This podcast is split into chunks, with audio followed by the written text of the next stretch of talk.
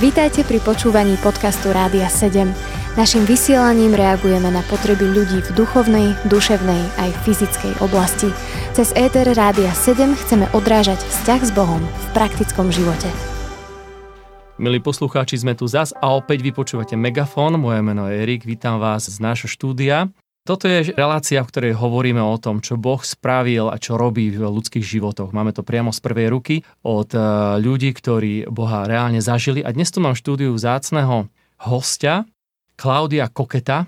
Je to zvláštne meno, možno ste sa dovtipili, máme tu transatlantického hostia a hneď by som ho vyzval Klaudio. Ahoj. Ahoj.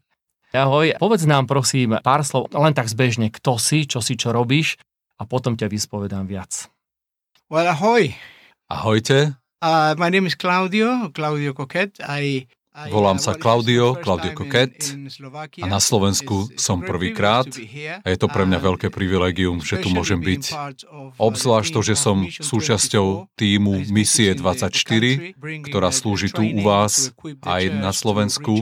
Snažíme sa vyzbrojiť církev, aby zasiahla svoju komunitu posolstvom. Kingdom. Ja so svojou rodinou žijem v Spojenom kráľovstve a sme misionári z Argentíny do Spojeného 14 kráľovstva. Sme tam už Uh, 14 some 10 rokov. Asi pred desiatimi rokmi sme založili zbor pod denomináciou Assemblies of God. Som ordinovaný služobník Assemblies of God. 25, Máme 30 zbor asi which 25-30 we, ľudí, ktorí stále vedieme. A okrem toho, že som pastor a že som súčasťou tej služby Misie Mission 24, 24, takisto reprezentujem medzinárodného evangelistu evangelist Carlosa Carlos Anacondiu v Spojenom kráľovstve, s ktorým pripravujeme veľkú evangelizáciu v meste Wolverhampton, nedaleko Birminghamu, v júni roku 2018. Takisto raz za rok alebo raz za, za rok a pol zoberiem skupinu vedúcich zborov z Európy, aby som im ukázal prebudenie v Argentíne na pár týždňov a potom sa vrátime naspäť do Európy a očakávame, že Boh začne robiť veľké veci v ich životoch tých, ktorí sa zúčastnili toho výletu. Klaudio, dalo by sa povedať, že ty si človek, ktorý pracuje a slúži Bohu a pracuje pre Boha viac menej tak na plný úvezok. Možno niekto si myslí, že tomu tak bolo vždy, už keď si sa vlastne vykotúlal z kolisky, ale povedz nám trochu viac, ako vyzerá také detstvo misionára, alebo možno teda nie všeobecne, ale ako bolo tvoje detstvo, či si mal vždy k Bohu blízko a či si takto, ako teraz slúžil Bohu vždy, alebo či tvoja cesta za ním k nemu bola klukatejšia. Narodil som sa v Argentíne už pred mnohými rokmi, mám teraz 63 rokov, narodil som sa v 53. a žil som tam až do, kým som mal 22 rokov. Argentína je katolická krajina, Katolicizmus je oficiálno, oficiálnym náboženstvom v krajine, ale ako mnohí podobní katolíci u nás, hovoríme, že sme katolíci, ale nikdy nechodíme do kostola, možno raz, dvakrát za rok. Takže toto bolo, ako som žil s Bohom a takýto vzťah som mal k Bohu. Vedel som teda, že Boh v nebi je, ale moc ma nezaujímal. Myslel som si, že je príliš zaneprázdnený tým, že musí riešiť problémy sveta, no a kto som ja, aby Boh sa zaoberal mnou. Takže vyrástol som v takomto prostredí, našťoval som školu, strednú školu a uprostred 70. rokov sme mali veľké politické problémy s partizánmi a s násilím. Rozhodol som sa, že sa odsťahujem, tak som sa kvôli tomu nebezpečenstvu presťahoval do Ameriky, kde som žil asi 10 rokov v meste Washington DC a potom do New Yorku. Mal som svoj vlastný biznis, bol som veľmi úspešný v tom, čo som robil, až kým som sa presťahoval do New Yorku a potom v New Yorku som bol manažérom veľmi exkluzívneho butiku so šatami pre mužov a potom v tomto období som sa stretol s drogami, s marihuánou a so všetkými týmito vecami, ktoré sprevádzajú takýto životný štýl. Ide to jedno s druhým ako to pokračuje ďalej, tieto veci, čím ďalej, tým viacej zaberú srdce človeka. Takže biznis na Manhattane, mal som veľa klientov z mafie, ktorí z Kolumbie prinášali drogy do New Yorku. A predstavili mi týchto ľudí, títo ľudia mi predstavili rôzne drogy pozvali nás do hotelov, kvôli tomu, že sme mali spoločný jazyk, kultúrne sme si rozumeli, keďže sme boli všetci z Južnej Ameriky. Takže po práci som nasadol do veľkej limuzíny a išiel som do nejakého newyorského hotelu a popíjali sme ženy, drogy a všetky tieto veci. Kedykoľvek títo ľudia boli v meste, takto som žil v realite. Boli sme priatelia, aj keď priateľstvo som využíval skôr na, na biznis. Bolo to bežné, takto sa to robilo. Čiže keď odišli z mesta preč, nechali mi zvyšné drogy, pretože mi dôverovali, takže niekedy som v byte mal po takomto záťahu 2-3 kila drog. A hovorím, no tak leží to tu, čo takto využijem, nie? Takto som rozmýšľal. Myslel som, že je to všetko sranda a toto ma doviedlo do ďalšieho štádia v mojom živote, v ktorom som začal byť naozaj závislý na šnúpaní kokainu a takisto na fajčení krek kokainu tá závislosť je veľmi silná, vyvíja sa veľmi rýchlo. Stravil som 3, 4, 5, 6 dní bez spánku a, a fajčil som ako šialenec. Chodil som po byte v New Yorku hore-dole s takou paranojou. Videl som muchu, ktorá, otočí, e, ktorá lietala okolo mňa. Hovorím, lietadlo na mňa útočí. Celé vnímanie je, je prevrátené, prekrútené. Človek stráca zdravý rozum a takto som žil. Toto bol môj životný štýl.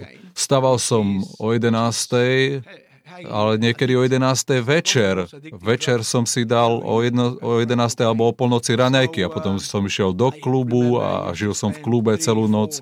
Ženy, drogy, alkohol, všetko možné z jedného miesta na druhé miesto, do Miami za biznisom, do Washingtonu, do, do Los Angeles, kdekoľvek. Mal som byty na týchto rôznych miestach.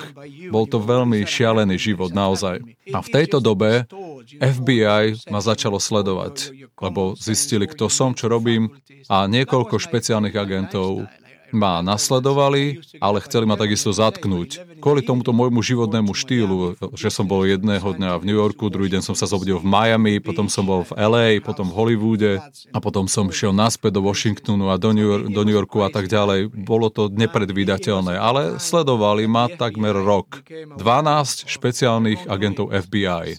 To bolo úplne šialené. A myslel som, že takýto je život jednoducho. Užívam si. Myslel som, že nerobím nič zlé, kvôli tomu, že tie drogy, ktoré som predával, boli veľmi kvalitné, takže som nikoho neotravoval. Takto prevrátené myslenie človeka môže byť, keď je zachytený v takomto druhom závislosti a v takomto životnom štýle. Pitie, drogy. Niektorí ľudia, ktorí počúvajú, možno rozumejú, čo mu hovorím. A možno sa opýtajú, ako si sa z toho dostal, ako sa človek vôbec dostane z takejto situácie, ako sa zbavíš toho, že FBI ťa nasleduje. O chvíľu vám to poviem, ak zostanete a vydržíte.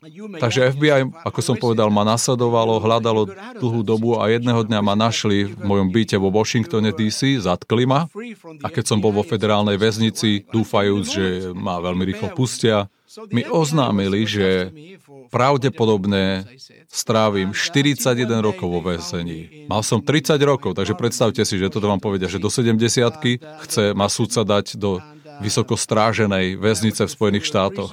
Tak som si myslel, no už musím povedať mojej mame, že už ma viac neuvidia zvyšku rodiny. Tak som im napísal list do Argentíny a mama mi odpovedala dosť rýchlo. Hneď ten istý týždeň som dostal list s odpoveďou a v tom liste mi hovorí mama, synu, ak máš pocit, že nemáš nádej, ak si naozaj stratený v tejto situácii, popros Boha o zázrak. Kto vie, moja rodina uverila 6 rokov predtým, pred týmito problémami, do ktorých som sa dostal a oni sa za mňa modlili už 6 rokov. Vedeli, že nežijem čistý život, ale nevedeli až také podrobnosti, čo naozaj žijem. Takže som dostal tento list a hovorím, no tak mám čas sa modlím, nemám čo iné robiť celý deň. Takže som sedel vo väzení a snažil som sa presvedčiť Boha a hovorím, Bože, ak ma uvoľníš z väzenia, tak ti budem slúžiť. Rozmýšľal som, že jednoducho som taký strašne dôležitý pre Boha ako by on bezo mňa vôbec prežil. Hej? Takýto arogantný som bol.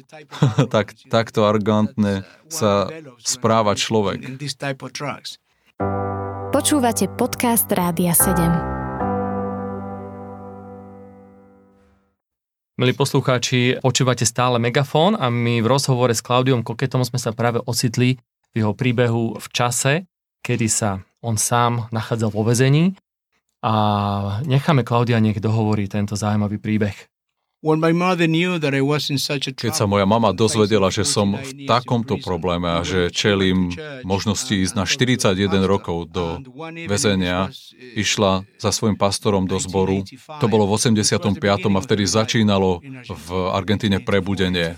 84-85. Jedného večera sa za mňa modlili a nevedeli podrobnosti toho, čom som, ale vedeli, že mám problémy v Spojených štátoch. Takže sa modlili za zázrak a moja mama ma požiadala, aby som sa aj ja modlil. Nevedel som to, neskôr som sa to dozvedel, keď som sa dostal naspäť domov a stretol som sa znovu so svojou rodinou. Takže vyšetrovanie trvalo 3 mesiace a posledný deň všetkých vypočúvaní sudca ma požiadal, aby som sa postavil pred ním. Ja som bol úplne vystrašený. Predstavte si, že vám hrozí stráviť do živote vo väzení.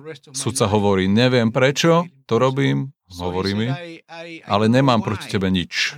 A pripomínam vám, že ja som uznal, že som vinný z predávania kokainu, pretože to bola najľahšia cesta, ako, ako to zvládnuť. Veril som, že dostanem milosť alebo kratší, kratší rozsudok, ale sudca mi hovorí, nemám nič proti tebe a rozmýšľam, to je úplne divné, ako to môže povedať, keď som sa ja priznal. Však musí mať proti mne úplne všetko.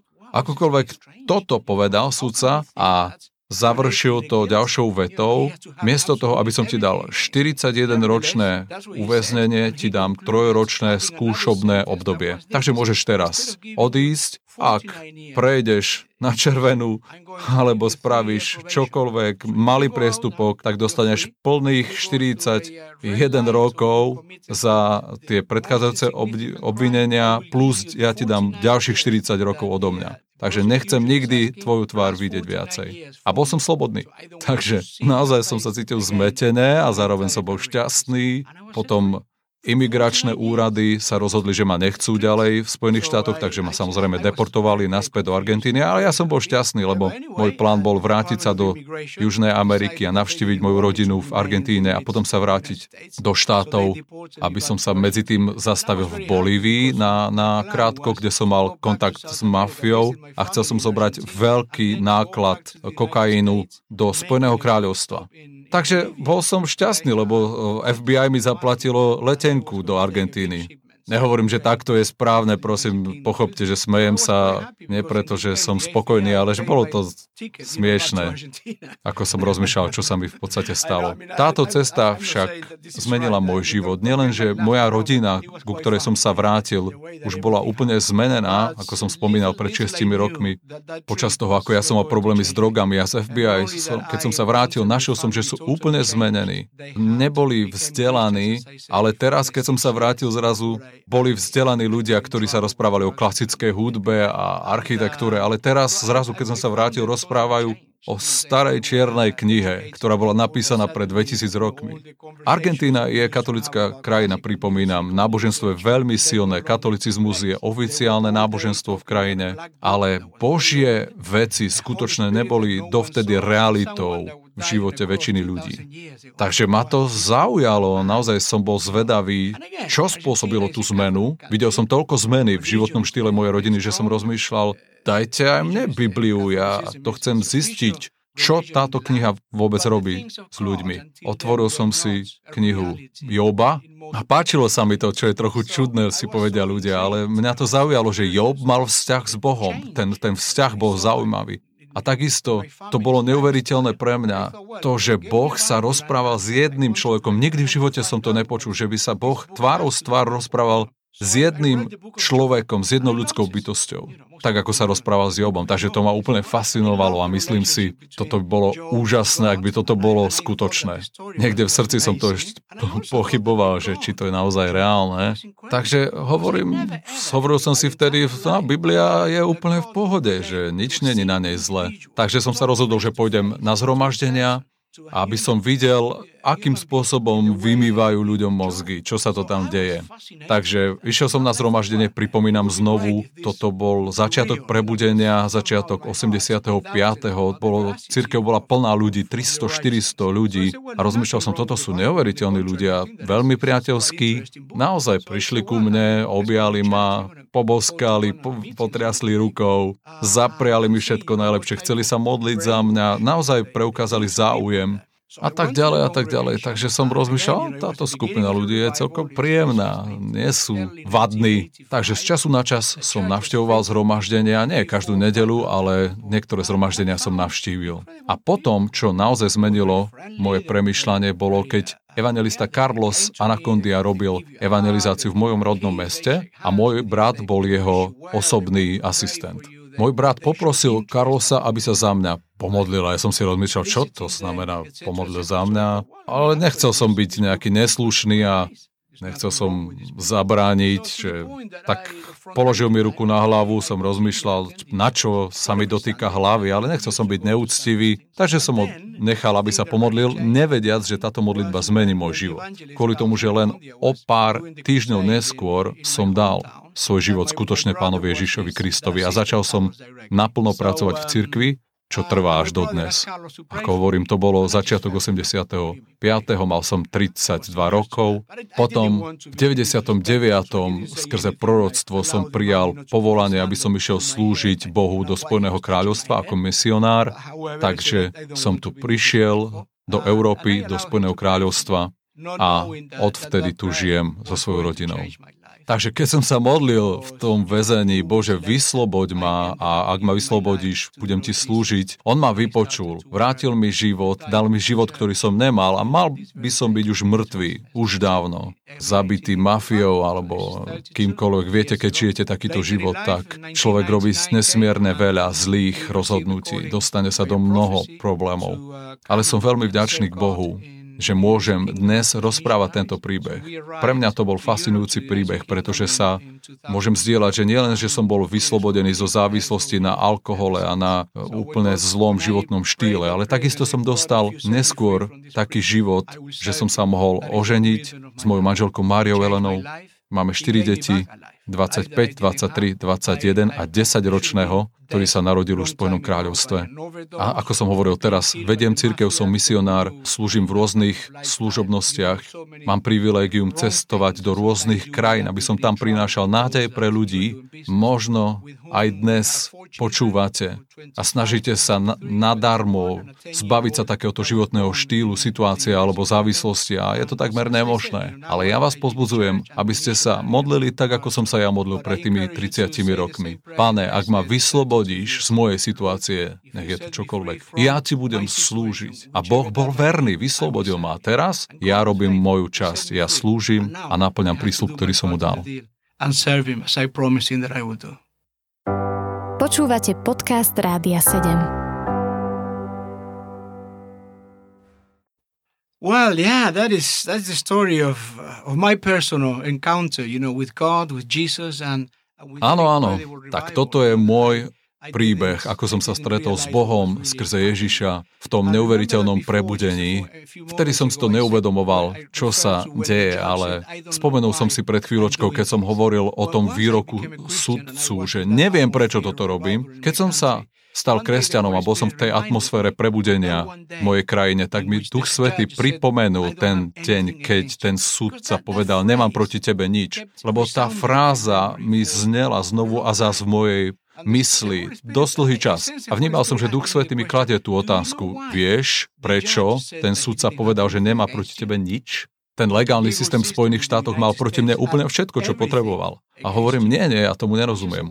Toto bola konverzácia, ktorá prebiehala v mojej hlave so Svetým duchom. A on hovorí, kvôli tomu, že keď si sa ty modlil za ten zázrak a tvoja mama a tvoja rodina sa modlili v cirkvi za ten zázrak, aby sa stal v tvojom živote, keď sa ten zázrak stal, tak súd sa tomu nerozumel. Lebo ako by si mohol vysvetliť zázrak, obzvlášť ak si neveriaci? Takže sudca nevedel, prečo sa rozhoduje, robí rozhodnutie ohľadom môjho života proti zákonu, ktorý reprezentoval. Takže bol to zázrak, ktorý ho prinútil a Boh ma takto vyslobodil. Bolo to neuveriteľné, lebo ja som rozmýšľal, páne, takto do dôsledkov som nad tým nikdy nerozmýšľal. Je to neuveriteľné. V týchto skorých raných dňoch prebudenia v Argentíne sa začali prejavovať nesmiernymi zázrakmi a znameniami. Argentína bola od založenia pod eh, tmou náboženstva nesprávneho a, a okultizmu. To náboženstvo, ktoré utláčalo zem, bolo naozaj utláčavé, bolo úplne proti Bohu, odkedy prišli španielskí konkvistadori. Zrazu Boh sa rozhodol, že zasiahne celú krajinu. Argentina je obrovská, dlhá krajina, má 5000 kilometrov, čiže je obrovitánska. Z jedného dňa na druhý sa objavila atmosféra zázrakov, božích zázrakov. Tie prejavy boli také neuveriteľné. Ľudia, ktorí boli demonizovaní, prichádzali na evangelizácie a začali tam kričať, kopať, veľmi násilne sa prejavovali. Videli sme deti, 5-7 ročné, ktoré fyzicky sa nedali udržať šiestimi, siedmimi dospelými. Tá demonická sila, ktorá sa prejavovala v ľuďoch posadnutých démonmi skrze čarodenictvo, cez drogy alebo násilie alebo incest, všetky možné morálne prestúpenia. Všetky tieto prejavy boli naozaj pre nás veľmi nové v našej krajine. Predtým sme to nikdy nevideli. Nejakí kresťania o tom čítali v historických knihách, o tom, čo sa dialo počas božích hnutí v minulosti, ale v Argentíne sme to nikdy nevideli. A toto božie hnutie na začiatku prebudenia zažilo veľký odpor od väčšiny cirkevných vodcov a náboženských organizácií, pretože neboli zvyknutí na takéto prejavy. A každý bol proti tomu. Proti evangelistovi Carlosovi, Anakondiovi a proti cirkvám, ktoré s ním spolupracovali a viedli tie evangelizácie. Ale netrvalo to dlho, kým vodcovia cirkvy v celom národe si nezačali uvedomovať tú jednu vec, že tisíce, tisíce, tisíce ľudí prichádzali ku Kristovi a boli spasení teologicky hovoriac, vedeli, že diabol nikoho nemôže spasiť, ale naopak, on odsudzuje, on zabíja, ničí, frustruje. Takže keď videli, tak ako hovorím, tisíce, tisíce ľudí prichádzali k uviere dokonca každý týždeň, tak si uvedomili, za týmto musí byť Boh. Takže sa im zmenilo srdce, zmenilo sa im ich vnímanie, aj keď tie veci, ktoré videli a ktoré, ktorým svedčili, boli stále nové. Nikdy ich predtým v cirkvách nezažívali, ale zistili, že Boh je za tým, skrze to, že naozaj tisíce, tisíce, tisíce ľudí sú zachraňované. Asi za rok, možno menej ako rok, sa celá krajina dostala do bodu, že spoznáva Ježiša Krista. Nielen skrze Karlosa Anakondiu, ale mnohé, mnohé miestne zbory zobrali to, čo sa dialo na týchto evangelizáciách. Možno stovky evangelizácií sa dialo naraz. Každý deň doslova tisíce, tisíce ľudí boli spasené, vyslobodzovaní z, z reťazí diablových, zo závislostí, z nemorálnosti, čokoľvek a prichádzali k životu Ježiša Krista. A to naozaj zmenilo národ. Národ sa zmenil, realita cirkvi sa zmenila. Cirkvi mali predtým v priemere 20-30 ľudí do 80 rokov. Niečo také, ako vidíme dnes v Európe ale za krátky čas narastli zbory zo 100 členov na 2000, 3000, 10 tisíc ľudí v priebehu mesiacov. Zo srandy to hovorím, že to je nočná mora, tá najlepšia nočná mora, ktorú církev môže zažiť. Predstavte si to, že ste vedúci církvy, niečo spustíte, nejakú evangelizáciu alebo pár ľudí, ktorí naozaj slúžia vo vašom zbore, máte tam v nedelnej škole 20 detí a zrazu za pár mesiacov tam máte 500 detí v nedelnej škole. To je obrovská zmena v tom, aká je veľká vaša služba, aké má charakteristiky, aké sú na ňu požiadavky kladené. A toto sa stalo so zbormi v Argentíne. Dnes, 30 rokov neskôr, máme cirkvi v Buenos Aires, kde sme boli s Milanom v, v zbore Klaudia Frenzna, kedy musia mať 8 zhromaždení každú nedelu a majú tam 2,5 tisíc stoličiek. Takže takmer 20 tisíc ľudí každú nedelu a megacirkvy majú 30-40 tisíc. Sú stále menšie zbory, ktoré majú 300-400 členov, 100 členov, ale charakteristika každej jednej z týchto služieb je, že všetky fungujú pod mocou Ducha Svetého. Keď pôjdeš hovoriť evanelium na ulice a ľudia ťa budú počúvať a dajú život, začneš nový zbor. Potom, ako si týždeň na uliciach, môžeš začať nový zbor so 100 ľuďmi za jeden týždeň. Takto jednoducho, kvôli tomu, že Božia moc sa dotýka životov ľudí. Nikto z vodcov si to nemôže prisvojiť, nie je to jeho zásluha, je to Božia moc, ktorá sa uvoľnila a pracovala v komunite. Naozaj si myslím, že toto je riešenie. Vidím to ako riešenie aj pre Slovensko. Vidím to na celej, po celej Európe, že toto sa deje. Sú tu začiatky, nevidíme ešte takú realitu, ako som spomínal, ale pred dažďom, skôr ako začne pršať, už to vnímáš, už to cítiš. Ešte neprší, ale už cítiš ten dážď. Cítite ho? Vy v rádiu cítite ho? Nadýchnite sa zhlboka, pretože budete cítiť dážď, ktorý je už na spadnutie nad Európou, nad Slovenskom.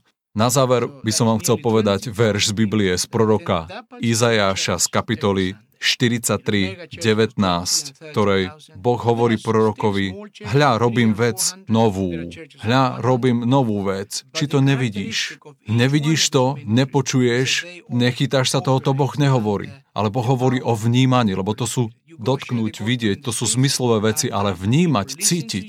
My ako kresťania nie sme ako prirodzení ľudia. Časťou nášho vnímania je, že počujeme, my počujeme veci od Ducha Svetého. A to je moje slovo pozbudenia pre vás. Možno, že ako cirkevný služobník, vodca, ako veriaci čakáš, možno ako manželka, čakáš na svojho manžela, na deti, že naozaj uveria a modliš sa, modliš sa, modliš sa a nevidíš nič, že by sa stalo. Ale hovorím ti, dáž prichádza a oni zmoknú v tomto úžasnom dáždi, ktorý prichádza na Slovensko. Prichádza. Len si otvor svoje duchovné oči a dovol, aby sa Duch Svetý dotkol tvojho srdca vierou a nádejou, skrze ktorú si uvedomíš a budeš schopný počuť, vnímať, že Boh je pripravený robiť niečo neuveriteľné v celej Európe, nie len tu, na Slovensku. Prišiel som z druhého konca Európy, zo západného konca, zo Spojeného kráľovstva. Veci sa tam dejú v Spojenom kráľovstve.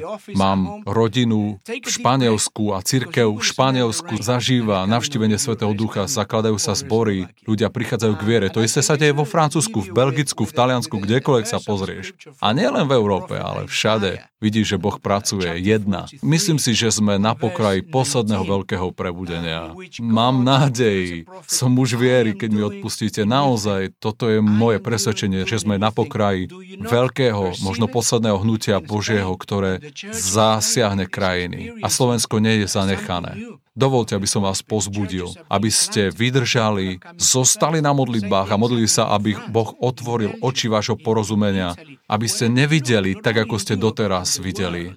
Tak ako keď ideš k optikovi, k kočnému lekárovi predpíše ti nové okuliare a zrazu povieš, a vidím lepšie, vidím jasnejšie. Modlím sa toto za vás k záveru tohto programu, aby vám Boh, Duch Svetý, dal nové okuliare, aby ste mohli vidieť jasnejšie to, čo robí tu v Bratislave a na Slovensku. Nech vás Boh požehná. Here in Bratislava and in Slovakia. God bless you. Pomaličky sme sa dostali k záveru našej relácie. Klaudio, ďakujeme za návštevu, ďakujeme za rozhovor a chceme ti poprieť, aby ťa Boh veľmi žehnal ďalej a používal v tvojej službe. Well, thank you again, Radio 7. Thank a ja vám ďakujem, Radio 7, ďakujem poslucháčom. Naozaj bolo privilégiom zdieľať s vami, čo Boh spravil v mojom živote, hovoriť o tej nádeji. Možno vy, ktorí ste v podobnej situácii ako ja, chcem vám povedať, Nájdite, majte nádej, modlite sa ďalej, lebo Boh vás použije. Milí poslucháči, my sa opäť stretneme pri počúvaní ďalšej časti ďalšieho megafónu. Do počutia. Počúvali ste podcast Rádia 7. Informácie o možnostiach podpory našej služby nájdete na radio7.sk.